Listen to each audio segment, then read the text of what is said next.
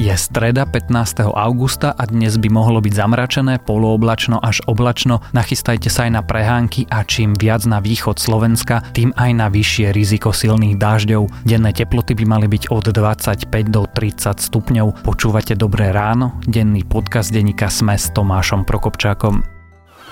Ideálne počasie si vybrať nemôžete, dovolenku áno. Na dovolenka sme SK nájdete exotické destinácie plné oddychu v každom ročnom období. Kliknite a vyberte si tú pravú na dovolenka sme SK.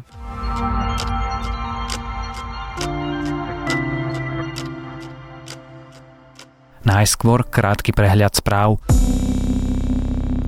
talianskom Janove sa zrútila časť diálničného mosta, ktorý prechádza mestom. Z výšky asi 45 metrov spadol až 100 metrov dlhý úsek, podľa záchranárov aj s autami. Podľa talianských médií sa najskôr zrútil podporný stĺp, ktorý následne spôsobil pád mosta. Čas konštrukcie sa zrútila na budovu spoločnosti Polše Vera, ďalšia na železničnú trať pod mostom. Premiér Peter Pellegrini zvolal rádu vlády pre vedu, techniku a inovácie, aby riešila problémy s transformáciou Slovenskej akadémie vied. Tá sa sporí s ministerstvom školstva o to, kto zmenu SAV blokuje. Ministerstvo školstva tiež zverejnilo nové výzvy na podporu dlhodobého strategického výskumu a vývoja. Tie posledné muselo zrušiť pre podozrenia z pokusu o zneužitie eurofondov. Výzvy sú teraz za takmer 300 miliónov eur. Peter Sagan má stále problémy po páde na Tour de France. Podľa jeho trénera by však chcel štartovať na majstrovstvách sveta koncom septembra. Sagan by mal skúsiť aj tohto ročnú Vueltu, i keď sa nepredpokladá, že v Španielsku by prišiel do cieľa. Najlepšie podmienky na život má Viedeň. Po 7 rokoch zosadila 100 pozície v rebríčku austrálsky Melbourne. Najhoršie sa žije v sírskom Damasku, bangladeskej Dáke či pakistanskom Karáči. Viac správ nájdete na webe Deníka Sme.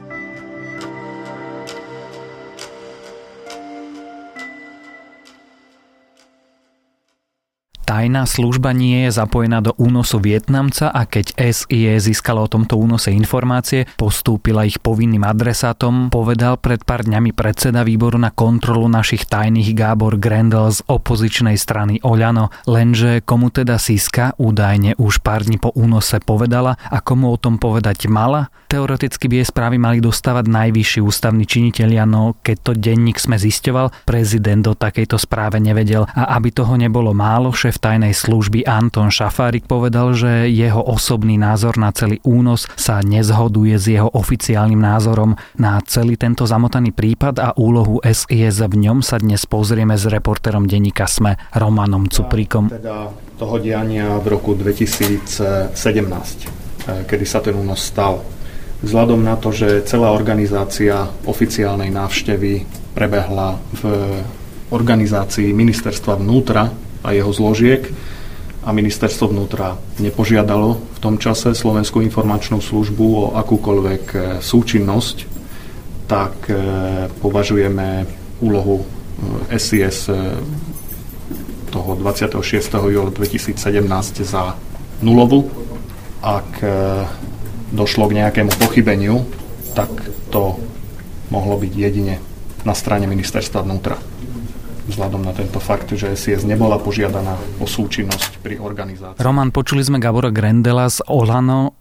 Vedela Siska o únose, ktorý sa na Slovensku minulý rok odohral? Podľa šéfa SIS vedela už do niekoľkých dní a potom ako sa v júli minulého roka ten únos odohral, že sa niečo takéto stalo. Uh-huh. Ako mu o tom povedala? No zistoval som to celý deň a o, túto tému sme pracovali, preto nazvali aj Kocúrkovo, lebo sa nám to nepodarilo zistiť, ale namiesto toho sme zistili kopec iných ďalších zaujímavých informácií. Tak ja to trochu preformulujem, komu o tom povedať mala. To tiež nevieme. Oni nám totiž nechcú povedať vôbec nič, ale mm, zhrnul by som to asi tak, že zákon prikazuje našej tajnej službe za každým, keď majú informáciu, ktorá by mohla ovplyvniť prácu troch najvyšších ústavných činiteľov, čiže prezidenta, predsedu vlády a premiéra, tak majú povinnosť ich o tom informovať. A ja som sa toho chytil a teda som sa všetkých troch pýtal, teda, že či o tom boli informovaní, či je to tento druh informácie. Poslední dvaja mi nechceli na to odpovedať, ale z prezidentskej kancelárie prišla zaujímavá odpoveď, že oni sa o tom naozaj dozvedeli až na jar z médií. Počkaj, keď ty povie, že Siska je povinná informovať vtedy, keď to môže ovplyvniť chod ústavného zriadenia a ústavných orgánov a zároveň hlava štátu, to je najvyšší ústavný činiteľ, ti povie, že vlastne si to musel prečítať v nemeckých médiách a následne slovenských. To neznie ako spôsob dobrej práce. Ja nie som právnik, že či táto informácia je naozaj taká, ktorá môže ovplyvniť ich úrad. Sam osobne si myslím, že asi áno, lebo prezident sa napríklad rozhoduje na základe toho, že či pôjde na nejakú oficiálnu zahraničnú návštevu. Konec koncov samotný bývalý minister e, vnútra Robert Kaliňák povedal, že po týchto informáciách zrušil svoju cestu, takže asi takáto informácia na chod jeho inštitúcie relevantná bola. A na druhú stranu nie som právnik, fakt akože možno, že to budú vedieť nejako obhájiť. Každopádne, keď mal k tomu vyhlásenie prezident Andrej Kiska ešte pred pár týždňami, tak pôsobil veľmi nahnevane, že o tom nevedel a vravel, že on a aj spoločnosť majú predsa právo sa to dozvedieť od našich vlastných orgánov, nie až potom, keď s tým príde nejaký nemecký denník. Prečo potom Gábor Grendel povedal, že vlastne Siska si splnila svoje povinnosti? Tomuto som nerozumel, tak som mu zavolal a povedal mi v zásade to, že šéf SIS ich ubezpečil, že všetci tí, ktorí o tom informovaní mali byť, tak boli informovaní, ale zároveň, keď som mu položil dodatočné otázky, tak kto, kedy, ako, tak na to povedať nevedel, pretože vravel, že on im to ani nepovedal, že takýto konkrétny nebol. Na základe čoho potom tvrdí, že Siska si svoje povinnosti splnila? Na základe toho, že ho ubezpečil šéf SIS. Čiže dôvery. k šéfovi SIS. Dá sa to asi takto povedať. Môj názor osobný sa nezhoduje s oficiálnym názorom, ktorý mám ako riaditeľ Slovenskej informačnej služby. Ten názor oficiálny, ktorý ja mám, počuli aj členovia osobitného kontrolného výboru.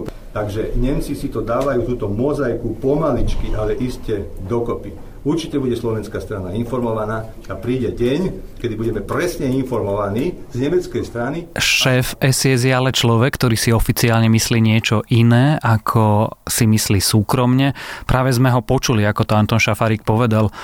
Tomu mám ako rozumieť? Mm, neviem, či vôbec niekto na Slovensku týmto slovám rozumie a ja som im tiež nerozumel, ale on myslím, že vtedy odpovedal na otázku, že kedy sa o tom oni dozvedeli a sám prešiel do nejakej novej myšlienky, že jeho názor je iný, ale už e, to stretnutie s tým novinármi prebiehalo tak, že za chvíľu sa dostali k nejakej ďalšej otázke, museli už odísť, to bolo na konci toho, takže uh, bolo to veľmi také zmetočné aj pre mňa, neviem úplne, čo tým chcel povedať. Uh, k tomu výboru, ale by som ešte chcel dodať, že uh, Siska má povinnosť aj informovať vtedy, keď dostane otázky. Takže to, z čoho vychádzal Gabor Grendel a možno aj šéf SIS, že všetci informovaní boli, môže byť spôsobené aj tým, že keď už im teda tí traja ústavní činiteľia otázky zašlu, oni musia v nejakej lehote odpovedať. Takže možno, že teraz už naozaj všetci riadne vedia, čo sa dialo. My ale nevieme, že či premiér alebo predseda Národnej rady vedeli do pár dní, takisto ako Siska, o tom, že sa takýto únos stal. Vieme, že Kiska o tom určite nevedel. Šéf SIS má najmenej dva názory a šéf výboru na kontrolu SIS dôveruje. Nebolo by lepšie, keby sme sa tu držali faktov? No momentálne je ten prípad tak zamotaný a aj žiaľ tými vyjadreniami tých inštitúcií o, sa to ešte viac zamotáva, o, pretože tu sa naozaj niekedy hráme o slovíčka možno, že sa ma budeš ešte pýtať na to, že keď sa dozvedel napríklad ministerstvo vnútra o, o tomto celom, tak tam ministerka Denisa Sáková hovorí, že oficiálne sa jej ministerstvo dozvedelo o tom až v januári. Mm-hmm pričom Robert Kaliňák ako jej predchodca vravel, že už v septembri minulého roka kvôli tomu zrušil cestu. Tak teraz akože ten čítateľ, ten bežný občan, jak sa má z toho vysomáriť, že tak vedeli o tom alebo nevedeli o tom. Hej, a keď sa na to novinári pýtali tej ministerky, tak vravela, že ono je iné, keď vám v auguste pošle nemecká prokuratúra otázky, že ako to bolo s tým stretnutím na Boriku a je iné, keď dostanete oficiálnu informáciu, že došlo k únosu. Takže mm-hmm. tam si treba veľmi dávať pozor na slovička. Žiaľ, naše inštitúcie do toho neprinášajú viac svetla, hoci by podľa mňa mali, aby teda tí občania boli riadne informovaní. Na čo potom máme tajnú službu? Lebo toto mi znie ako jej úloha, teda aj keď povedzme ministerstvo vnútra možno má motív zahmlievať celú situáciu, vyšetrovatelia spolupracujú s Nemcami, Nemci tu vyšetrujú, a, ale to naši tajní ako keby netušia, že sa nám tu premáva nejaká vietnamská delegácia, ktorá chce niečo urobiť a potom to nikomu nepovedia. No, jej povinnosť je zbierať informácie a zbierať takéto informácie. Celkovo ale ona nemá veľmi dobrú povesť a myslím, že aj taký bežný čítateľ si skôr spomenie na aj škandály ako nejaké úspechy. Oni zároveň ale hovoria, že úspechmi sa nemôžu pochváliť, pretože všetko je tajné. Hej. A kto ju to vlastne vedie? Kto je ten Anton Šafarik? No, bola to taká prekvapivá nominácia, pretože on je manažer z biskupského úradu, ktorý s tajnými službami nemal nikdy nič spoločné. Je nominant Andreja Danka, čo je tiež zaujímavé, že Andrej Danko ešte, myslím, že v máji, keď sa k tomu prvýkrát vyjadroval, pôsobil veľmi prekvapenie, že sa niečo takéto udialo a pritom jeho nominant to vedel už o pár dní, ako sa to stalo. Ale zase Andrej Danko hovorí, že to teda nie je jeho človek. Nech úplne jasne sa k nemu priznáva. No. Tak sa opýtam inak, ako by to v ideálnom svete malo vyzerať, ako by mala postupovať eh, tajná služba v takejto situácii? Ťažko sa mi to hovorí, ale ako bežný občan si myslím, že síska, keď sa o niečom takom dozvie, tak minimálne ako, že tí kľúčoví predstavitelia štátu by o tom mali vedieť z dvoch dôvodov. Jeden je ten diplomatický, inak sa správam k štátu, keď už viem, že je podozrivý z toho, že na mojom území s mojim špeciálom uniesol nejakého občana. A druhá je potom samozrejme tá trestnoprávna rovina, že môžu sa pýtať kompetentných na to, že čo teda v tomto robia, môžu o tom informovať verejnosť, aby aj my sme vedeli, že sa niečo také deje, aby sme sa o tom potom bežní ľudia nedozvedali rok po.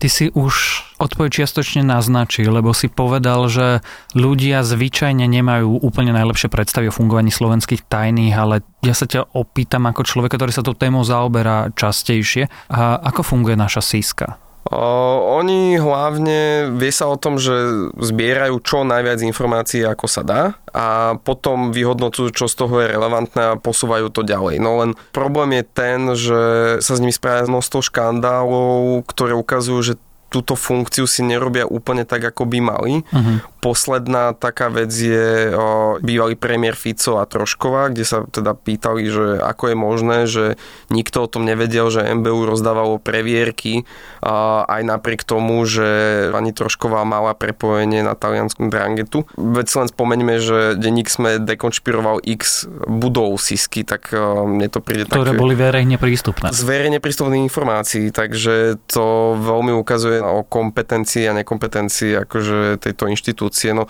tým, že my nevidíme dnu, tak sa nám ťažko hodnotí, ako oni pracujú. Ale z toho, čo môžeme vidieť navonok, tak naozaj nemá dobrú povesť. Čiže dobrou správou tentokrát je, že Siska priamo nikoho neuniesla. A, áno, a to už je duplom, že jej minulosť je naozaj strašná a z toho, čo vyplýva na povrch aj teraz, keď sa rozhovorili nejakí bývalí jej príslušníci, tak sú to veľmi akože nešťastné informácie. No.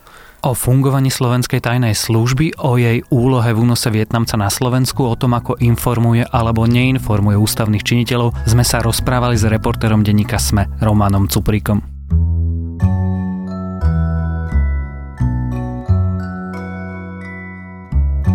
To je na dnes všetko, želáme vám krásny deň. Počúvali ste Dobré ráno, denný podcast denníka Sme s Tomášom Prokopčákom. Dobré ráno nájdete každé ráno na titulke Sme, v dennom newsletteri Sme, alebo sa prihláste na bezplatné odoberanie každého dielu vo vašej obľúbenej podcastovej mobilnej aplikácii. Dobré ráno nájdete aj vo vysielaní Trnavského rádia, na streamovacej službe Spotify alebo v domácich hlasových asistentoch od Amazonu aj od Google. Samozrejme všetky epizódy sú na adrese sme www.sk lomka Dobré ráno.